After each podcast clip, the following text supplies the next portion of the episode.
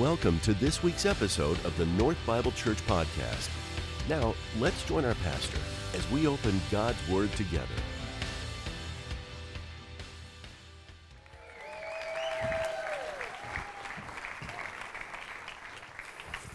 Uh, well, good morning, North Church. It's so good to see you guys in North Bible. How are you this morning?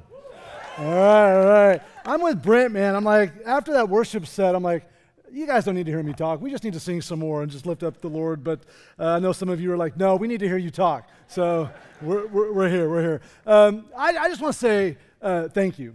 Over the last several months, your leadership has just uh, prayed over and loved on our family so well. And uh, we feel so um, special, encouraged, valued as just a brother in Christ and as a co laborer in ministry. And so already I feel like God has knit our hearts uh, to you in so many ways. And uh, we've been praying for you, and we have so enjoyed getting to know North Bible Church and hearing about your heart and your history and uh, man, it's just, it's just a joy to be here. And so thank you for this opportunity. Uh, for those of you who were not here last week, I do just want to introduce my family, my full family here. Uh, you'll see this uh, photo here. So uh, obviously the bald dude, yo. Okay, um, the hottie is obviously my wife Rika, and uh, she's with me, of course. Then Isabel, our oldest daughter, 19, is here and Faith, our youngest daughter, 13, is here. Our son, who's 20 years old, he's an Army National Guardsman in Ohio. He's also a certified welder, so he's, he's working. He's trying to do the young adult thing, right? So he's not here this time, but we're going to get him out here uh, next opportunity. And then for all of you little like lovers of furry, people, you know, fuzzy, fuzzy friends, that's Milo. All right, the dog um, is, is Milo. I didn't want Milo. I wanted to name him Bilo and get rid of him, but I got outvoted. Now we have Milo. All right. Uh, I've got a lot on my mind, but I, I just, I just want to get busy. I, I, just want to get to the task at hand. I, I, want us to learn from God's word together today.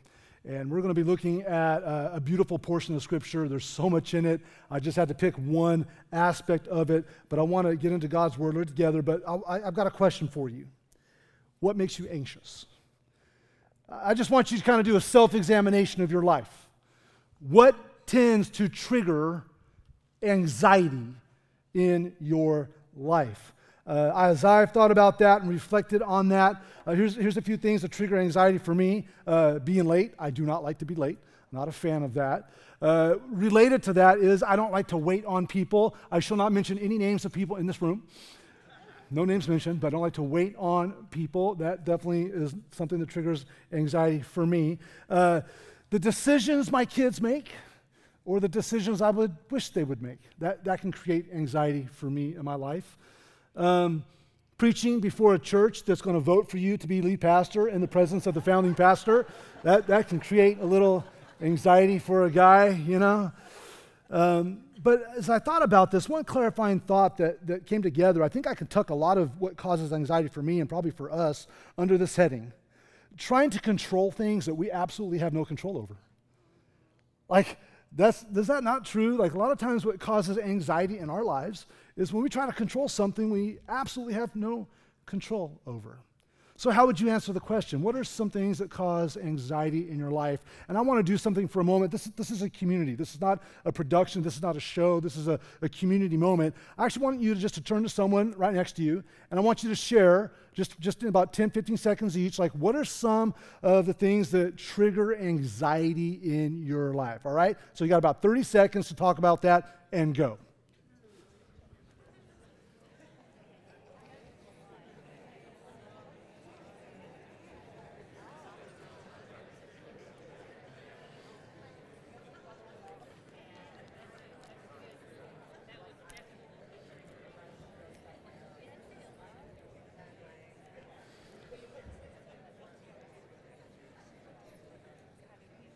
Uh, just a few more seconds.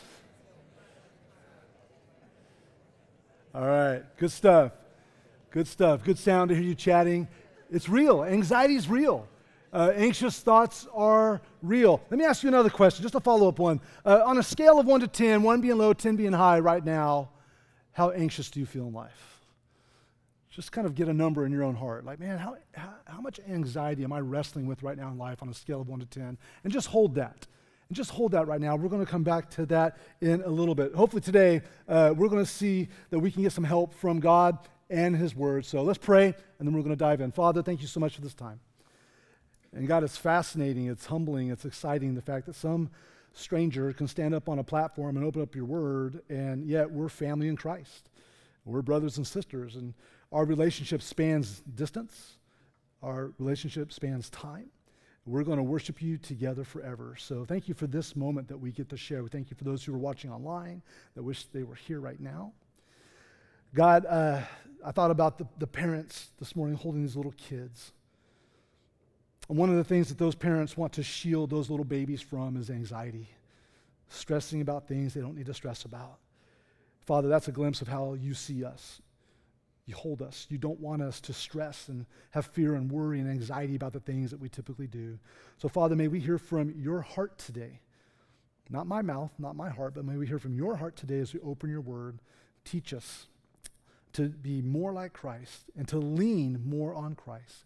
We ask this in Jesus' name. We all said together. Amen. Today we're wrapping up a four week series in the book of Philippians.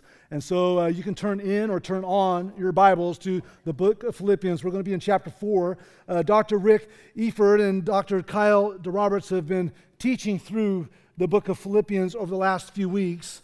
And uh, just on that note, man, can you just give them some love for just being faithful men of God, preaching and holding down? Hopefully they're watching today from somewhere. This body appreciates you and your faithfulness. And as we wrap up Philippians today, we're in chapter four. We could do a four week series just on chapter four. There's so much good stuff in there. And so, just like Rick and just uh, like Kyle, I'm going to focus on a section because I'd rather, I'd rather go with the less is more today. Like there's so much there, but let's just focus on a handful of verses that I think will target this anxiety that we so often wrestle with in our life. And as you're turning in your Bibles, for those of you who may be new, uh, we don't know where you're at in your spiritual journey. We don't know if you've even heard of this book. Um, the book of Philippians is a book of the Bible that was written. Um, by a man named the Apostle Paul. This was God's servant. God wrote Philippians through Paul to these first century uh, Christians that were living in Philippi, this ancient city in Greece. And he was bringing encouragement and instruction to them. And anytime we come to the Bible and we look at this book that's got uh, all these letters, all these books that are thousands of years old, it's always good to remember that although we're not the original audience because it was written to them, it's still written for us to them, but for us. That's the nature of God's word. It's, a, it's the living word. It's natural, it's supernatural, and, and it cuts uh, even to our hearts today. And so we're going to look at uh, some words that God had for the Philippians through Paul that still will be relevant for us today. And what we're seeing here in, in Philippians chapter 4, because it's the last chapter, it's the last of what Paul's going to say. He's concluding his letter. And just like when we send a note, a letter, an email, something of significance, usually how we sign off has a little extra something, something, right? There's a little extra love, there's a little extra meaning that we put on the end. How we sign off is extra meaningful. And so it's good to pay attention when you're reading the Bible, especially these letters from Paul about how he's signing off, because he's putting a little extra meaning. We need to pay attention, like he's, he's really signing off with thoughts he does not want them to miss, which means we want to grab a hold of those and pull them into our life as well. So let's look at Philippians chapter 4, but we're just going to focus on verses 4 through 7. So look at those with me. Philippians chapter 4, verses 4 through 7. Paul saying to the Philippians, to them, for us, rejoice in the Lord always. Again, I will say rejoice. Let your reasonableness be known to everyone. The Lord is at hand. Do not be, what's the next word? Oh, there it is, right? Do not be anxious about anything, but in everything, by prayer and supplication, with thanksgiving, let your requests be made known to God. And the, what's the next word? Peace. And the peace of God, which surpasses all understanding, will guard your hearts and your minds in Christ Jesus. I want to build our time today around three helpful words from those verses that will help us fight off anxiety. The first one is rejoice. Look at verse 4 again. Rejoice in the Lord always. Again, I will say rejoice. We have this imperative. We're called by Paul to rejoice, and he doubles down. He says it twice. Rejoicing is a big theme through the book of Philippians. Rick touched on that, Kyle touched on that, talking about unity and talking about joy and rejoicing. And just to be clear, so we're talking about the same word, to rejoice means to be glad, it means to be happy. But what you see here, there's an object that typically is why we don't rejoice as often as we could and should, because we often misplace the object of what we should or who we should be rejoicing in. The instruction is not to just rejoice in general or just to rejoice for the sake of rejoicing. We are to rejoice in who? What's it say? Rejoice in the Lord. And that's one of the reasons why so many of us struggle with anxiousness like we do. Because we're trying to put our joy, we're trying to rejoice in all these other moving targets. We try to put our joy and rejoice in circumstances. When circumstances are good, we've got a reason to rejoice. When circumstances are bad, we don't. Our income, good, I can rejoice. Not so good, I'm not rejoicing. And so we're, we're always chasing after these moving targets to rejoice in, but the source of our joy, the source of our rejoicing is the Lord. Part of our anxiety problems are due to misplaced gladness when the Lord is not the anchor of the joy that we should have. And so when you rejoice in your circumstances, circumstances will change. If you rejoice in your body, your body will change. You rejoice in your health, your health is going to change. You rejoice in your bank account, your bank account's going to change. Fill in, fill in the blank with whatever you want. We're supposed to rejoice in the Lord. The Lord never changes. Amen? He never changes. He's a rock, He's a fortress, He's immovable. And so, one of the reasons we are just wrecked with anxiety a lot of times is because we're, we're trying to rejoice in that which we shouldn't be. All these moving targets. And the joy that Paul's calling for here, this happiness, by the way, is beyond circumstances. It's a joy that is rooted in a deep contentment in the Lord. It's trusting God. He's sovereign, He's constant. Uh, he's the living God who created the whole universe, and He cares for the entire universe, and He cares for you. And so we're to rejoice in the Lord. Now, notice, Paul says that we're to rejoice in the Lord always. That's when we start to push back and go, Really? Like, always? Like, have you seen my life?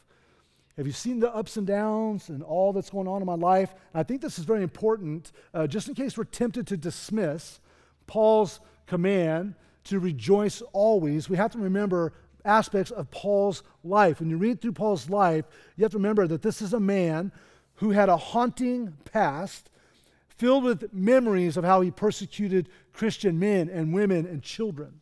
We're talking about a man who, like us, battles temptation to sin every day. Paul was very clear about the, the, the, pressure and the temptation to not do what he didn't want to do, or not do what he wanted to do, and to do what he shouldn't do. Like he battled temptation. We're talking about a man who was imprisoned. For those of you who've been good Bible students and have been listening the last few weeks, where was Paul when he wrote this letter? He was imprisoned. So the guy telling us rejoice always is doing so from Roman imprisonment. You're talking about a man who's been beaten, whipped, stoned, left for dead He's been shipwrecked. He's been floating in the ocean for a day and a night. He was betrayed. He was abandoned by people who thought uh, he thought were his friends. He was accused. He was lied about. He was persecuted. He experienced severe poverty conditions. He, and he had some sort of like mysterious thorn in the flesh from God that kept him humble. Like Paul is a great example of someone who's not just teaching how to rejoice in the Lord always, but he's modeling it with circumstances in his life that you and I could never even comprehend. And so we got to pay attention. We can't dismiss the significance. He's saying, Rejoice in the Lord always. So Paul is calling the Philippians to an attitude of joy, to a rejoicing in the Lord, and that they should have complete confidence in God's character, in God's nature, in God's sovereignty that's what he's calling. And God is using Paul not only to teach, but to demonstrate that our internal attitude does not need to be determined by our outward circumstances. I want to say that again. God is using Paul to teach us that our inward attitude should not be determined by our outward circumstances. We are to rejoice in the Lord always. So, look, following Christ, it doesn't mean you're never going to struggle. Following Christ doesn't mean you're never going to experience fear and worry and stress and uncomfortable circumstances. That's that prosperity gospel, right? Man, if you have Jesus, you get health, you get wealth, you get all the stuff. That's, that's just a lie. You can't preach that gospel all around the world to brothers and sisters in Christ that are living in complete poverty in other nations. Like that, that doesn't teach, that doesn't stick. And so, following Christ, we're going to experience the effects of a broken world, a sinful world, a fallen world, but God has given us a command, a call, and an equipping to be able to rejoice no matter what's going on around us. And so I think Paul's laying a foundation here. Look, you're going to wrestle with anxiousness. Let's start by learning who we rejoice in, what we don't rejoice in. And so, one big helpful word right here is this word rejoice. We rejoice in the Lord because we can trust the Lord. God is good, God is present, God is sovereign. God is faithful. We just sang about his faithfulness no matter what's going on. Is it just a lyric on a song that we sing for seconds on a Sunday morning and then we walk out of here and forget that we sang that? Or, or do we let that work its way into us? Do we hit, you know, replay on that throughout the week when the pressures come? And so the first helpful word we see to help fight anxiety is this rejoice. It's one word. The second is prayer. Look at verse 6. Do not be anxious about anything, but in everything. Uh, here we go, tall order, right? Anything, everything. By prayer and supplication, with thanksgiving, let your requests be made known to God. See, if we bypass the rejoicing in the Lord, what we do is anxiousness is lurking, ready to fill the space in our mind and hearts that the rejoicing should take up. And once that rejoicing vacates, the anxiousness has an easier time to get in, and then we feel this anxiousness. And before we get to prayer, we have to understand what we're wrestling with. Do not be anxious about anything. And so the word anxious here, if you're into the Greek, is the word merimnao, which means to be troubled with cares. So we all have cares. There's nothing wrong with having cares, but there's a line that we cross where all of a sudden we're just chronically troubled by our cares. We're chronically tormented by our cares. And so God is not giving an indictment against cares, right? We have cares family, friends, income, health. Like we care. And because we care, God cares. But there's a line we cross where now we're just tormented and troubled by the cares in life. And so that's that anxiousness. But here's what we need to be a bit careful. Because when you look at a word like anxiety, right, we know that this is a cultural epidemic right now. I know right now, uh, whoever's watching online and whoever's in this room, some of you are going, you are treading on very sensitive ground because I wrestle with anxiety. So I think we have to understand the spectrum of anxiety. We can't paint with too broad of a brush when we use a word like anxiety. Uh, we're we're going to do violence to very tender spirits when there's an actual diagnosable type of anxiety a mental health disorder that's interfering with daily activity. That, that, that's, that's something that needs extra care, extra attention. We live in a fallen, broken world. It has physiological effects on us, and part of that is the mind.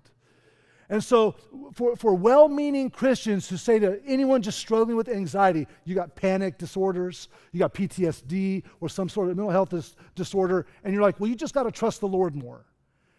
That's like telling a person with dementia, you just need to trust the Lord more and your memory's going to come back. The, the mind is broken. It's the effect of sin. And so we have some people with, with deep issues, diagnosable issues that, that need extra care and sensitivity and understanding and need to do a harder work on, on trying to navigate anxiety in their life. And then there's this other side where we do just need to hear you need to trust the Lord more because we're, we're just getting freaked out about things we shouldn't be. We're trying to control things that we actually have no control over. And so there is this space where we say, look, you, you, like, like Jesus said to, to Martha, you're, you're so anxious and worried about so many things. Just relax, like your sister Mary, all right? And so there's a space for that. So, but, but overall, God doesn't want us, He didn't create us to be uh, people who suffer with anxiousness. And so we have to apply something that's going to help. And here's what we see it's prayer. It's prayer. And it's fascinating when we talk about anxiety and prayer, we can just go right to the Garden of Gethsemane. Even Jesus experienced anxiousness. We see this picture of Jesus praying to the point that, you know, sweat like drops of blood is pouring out. And he's, you got God the Son asking God the Father, take it away. I don't, I see what's coming. I don't want to do it. He was anxious. There was anxiety. There was a moment of anxiety there for, for Jesus. But then that moment of prayer, he surrendered. He yielded. But not my will be done, but yours. And so was prayer that was able to push back even the anxiousness that was encroaching on the Son of God before his arrest and his trials and his beatings and his crucifixion. And so we see that model even in the life of Christ. And so we come back to this moment. If prayer is good enough for Jesus, it's probably good enough for us too, right? And so, verse 6 do not be anxious about anything, but in everything by prayer and supplication with thanksgiving let your requests be made known to God. What I love about the grammar and the makeup of that sentence is it builds on one another. There's an interplay right here. It says, in everything, the big and the small of life. Look, if, if we have not learned yet how to bring the small cares of our lives to God, how are we getting equipped to bring the big cares? See, some of us are like, I'm just, I got the small stuff, God. I'll, I'll, I'll, I'll text you when I need some backup. I got this. No, no, no. In everything. So even the small stuff, the small stuff is practice for the big stuff. God, I'm going to bring you the small cares. I'm going to bring you those little things that are annoying and nibbling on me. Because if I don't know how to do that, when the big stuff comes, I, am not going to have a clue what to do. And so I'm going to bring the small cares in everything. Small, big, I'm going to bring them, okay? By prayer. This is a general sense of approaching God in communication. This is connection with God. But what kind of prayer? Supplication. You see what's happening here? Everything, big and small. Come to God in prayer. We're going to come to God. What kind of prayer? Supplication. Supplication is a seeking of God, it's a petitioning of God for help. It's laying our needs, which, by the way, sometimes that's a good filter, right? right? God, I want this versus God, I need this. It's petitioning our needs before the Lord and, and laying what's on our hearts before Him. What kind of posture? With thanksgiving. See what just happened here? When I come in prayer, I don't, I don't, I don't come um, embittered. Even if we do, that's fine. God can take it. But my posture should be thanksgiving, gratitude. And what do I do in that place, that posture? Let your request be made known to God. Which is interesting because he already knows, right? There's just something about the heart of the Father that loves when his children come to him with that which he already knows. It's so interesting. If you're a parent, if you're a grandparent, you know what I'm talking about, right? That moment where maybe your kid broke something or did something and you know, and there's something that's very rewarding and meaningful when they come to you and said, I broke that. You're like, I know. But man, it's just really good to hear it from you. Instead of, is there anything you want to tell me? Anything from earlier that maybe, you know, shattered your expectations today or whatever? If, if, if, if we get that kind of joy, and that's very meaningful for us, how much more for the Father when we, when we bring our requests to Him? He, he already knows what we need. He already knows what we want, but we still bring them to Him in prayer.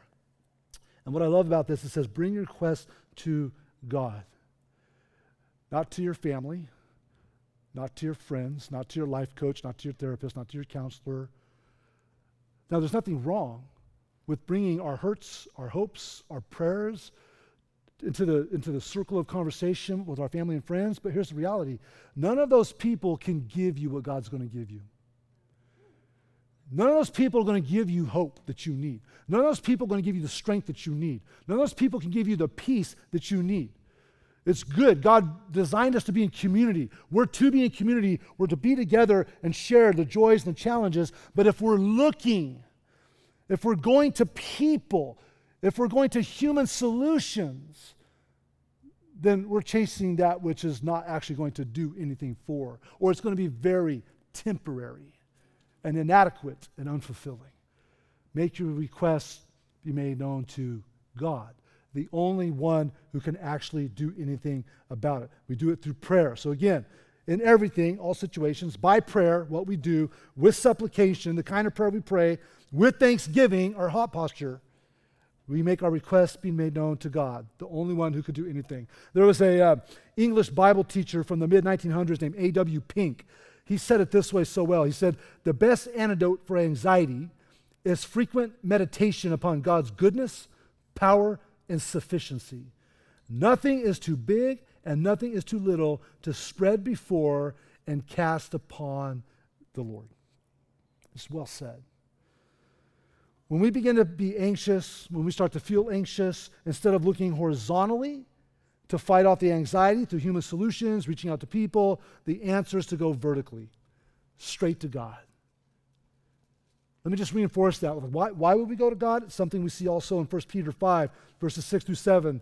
We're told, Humble yourselves, therefore, under the mighty hand of God, so that at the proper time he may exalt you. Look at verse 7. Casting all your, what's the next word? Anxieties. Casting all your anxieties on him because, why? He cares for you.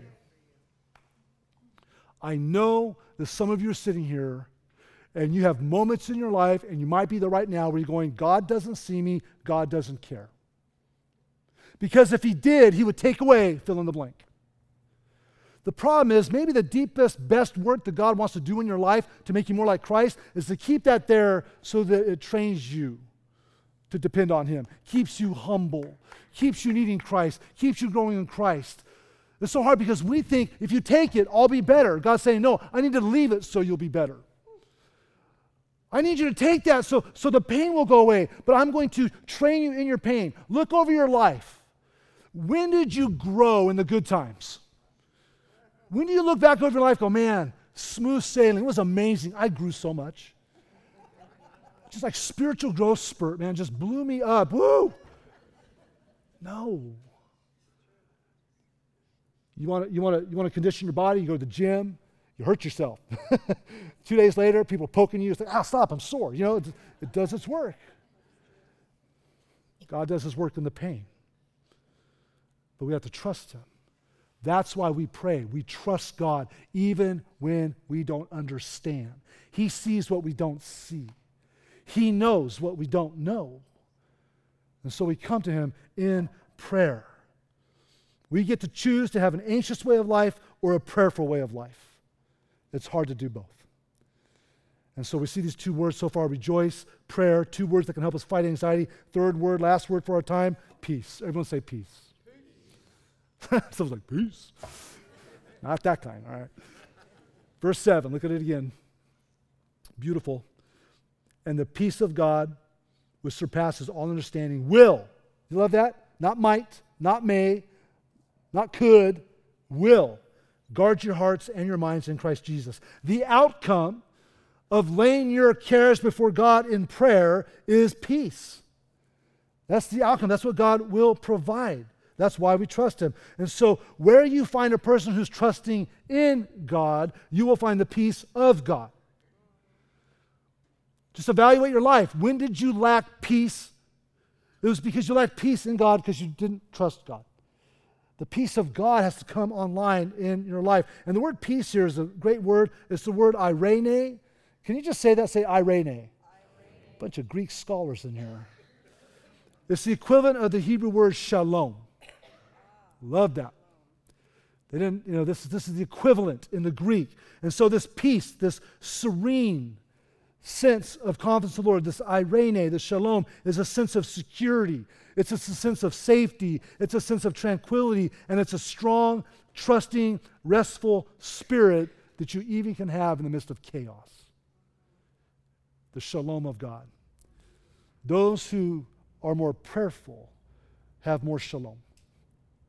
It's just the nature of how God put it together. And so it doesn't mean, I want to be clear, it doesn't mean you never feel pain or disappointment or discouragement or that you're immune to fear or worry or anxiousness, but you have this supernatural shalom, this peace, this irene of God that's governing your heart and your mind. And what it does is it says you might experience anxiousness, but you're not going to be dominated by it. You're going to experience some of that worry, but you're not going to be overwhelmed by it.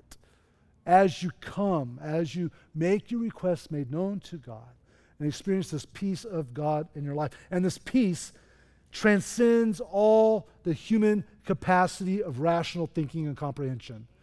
We're just saying about it, right? I have a peace that makes no sense.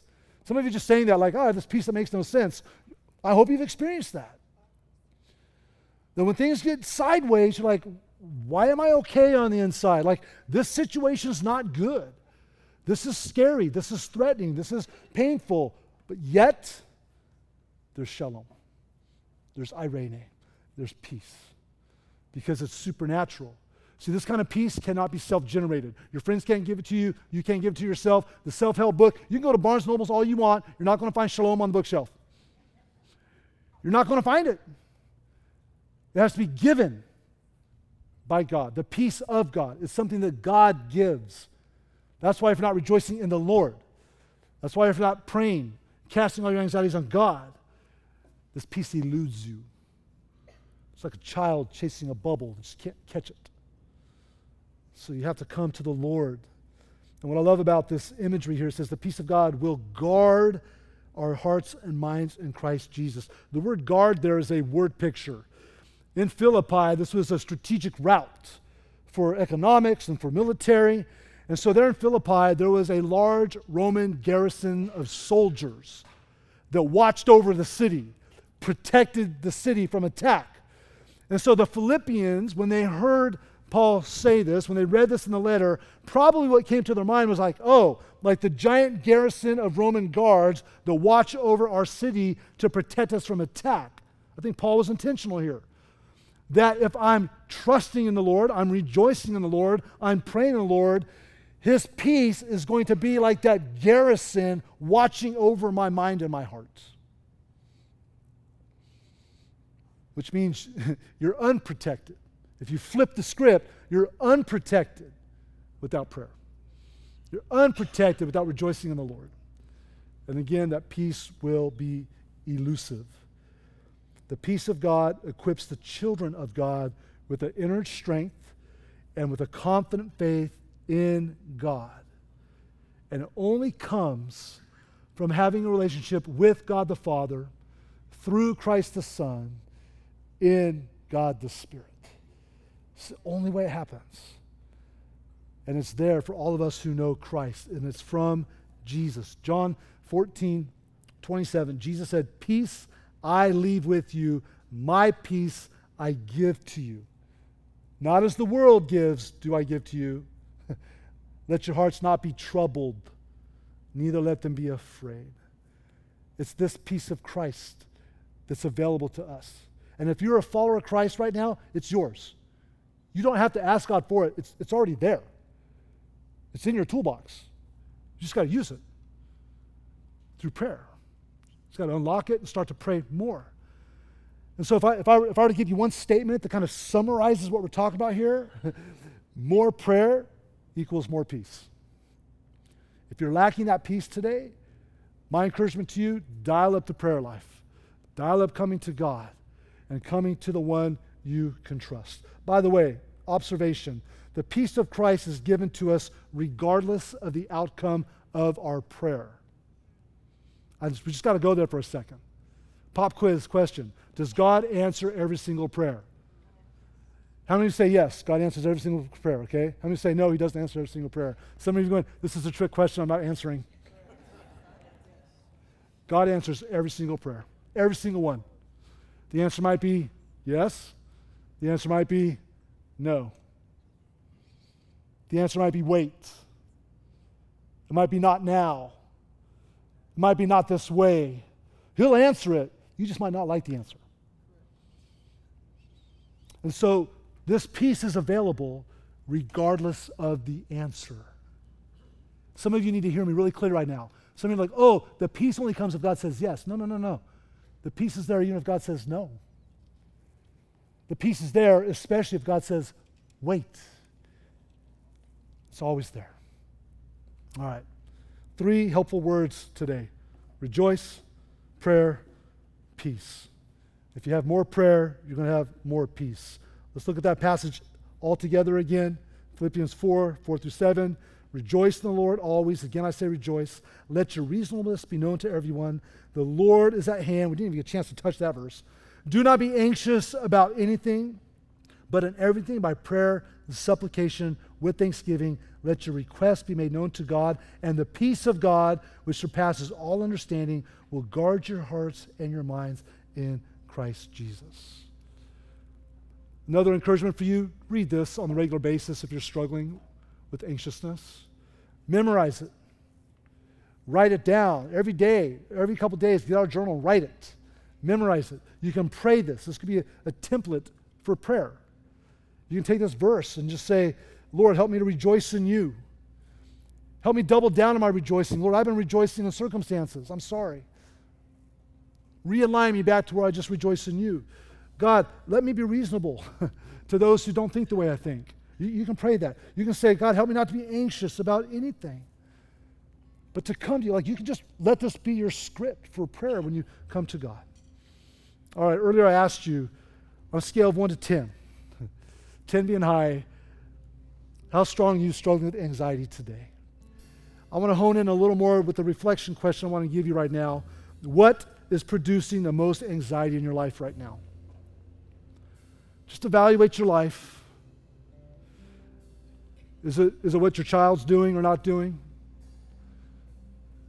Is it your health? Is it finances? Is it the job, the lack of a job? Is it your relationship? Or the relationship you hope you would have? What's causing all the anxiety in your life right now? I just want to take some time with you. And I want to just not, I want to kind of stop talking about God and let's all talk to God. And I want to spend some time in prayer. And uh, if you've never heard this, this is a helpful um, guide for me to pray. It's very clever. It's the word pray, like that.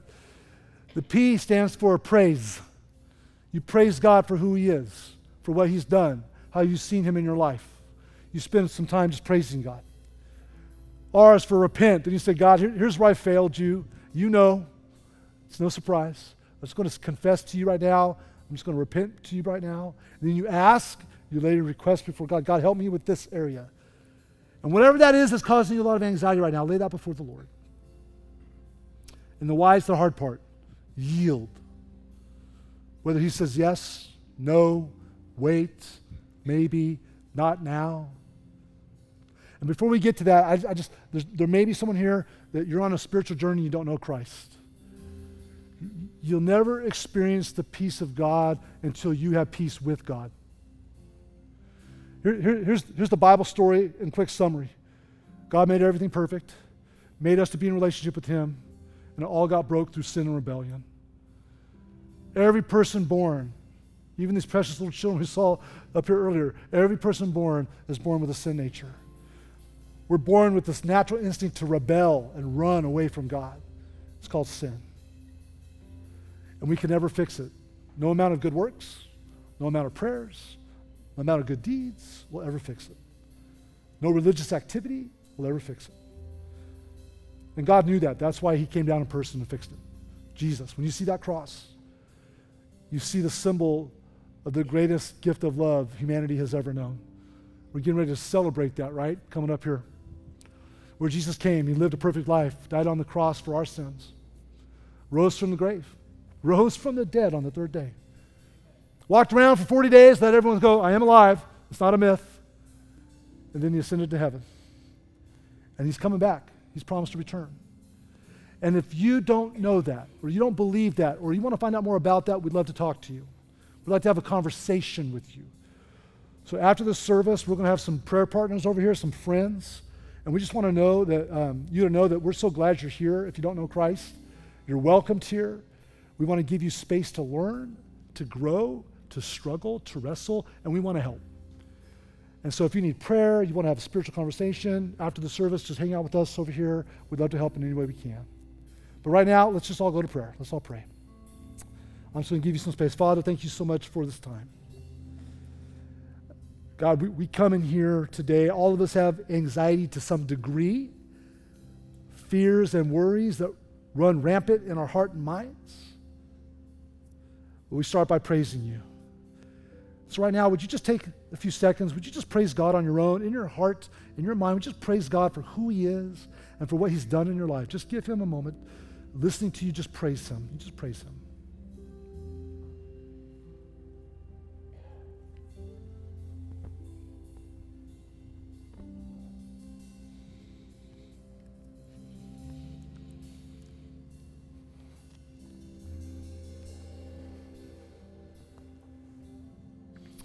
We fail God every day, and He sees it and He knows it.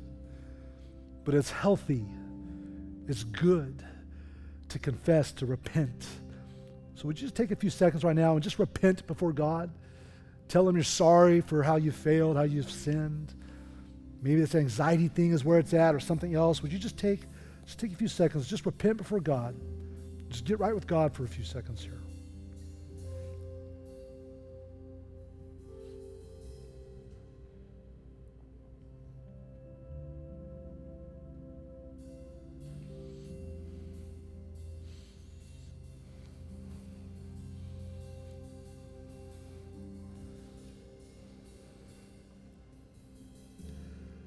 Not be anxious about anything, but in everything by prayer and supplication with thanksgiving, let your requests be made known to God.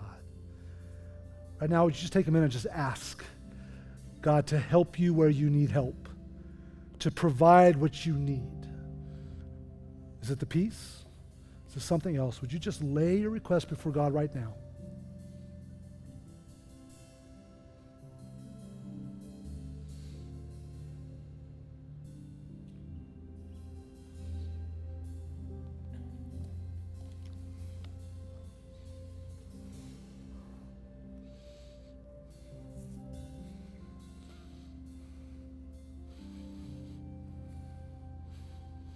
Lastly, would you just offer up something that communicates that you yield to his will?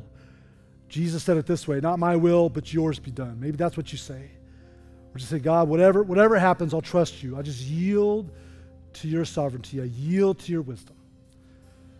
Just give that to the Lord right now.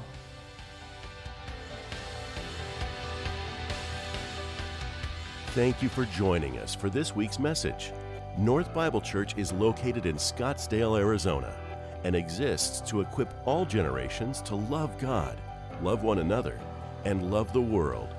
For more information about North, please visit our website at northbiblechurch.com.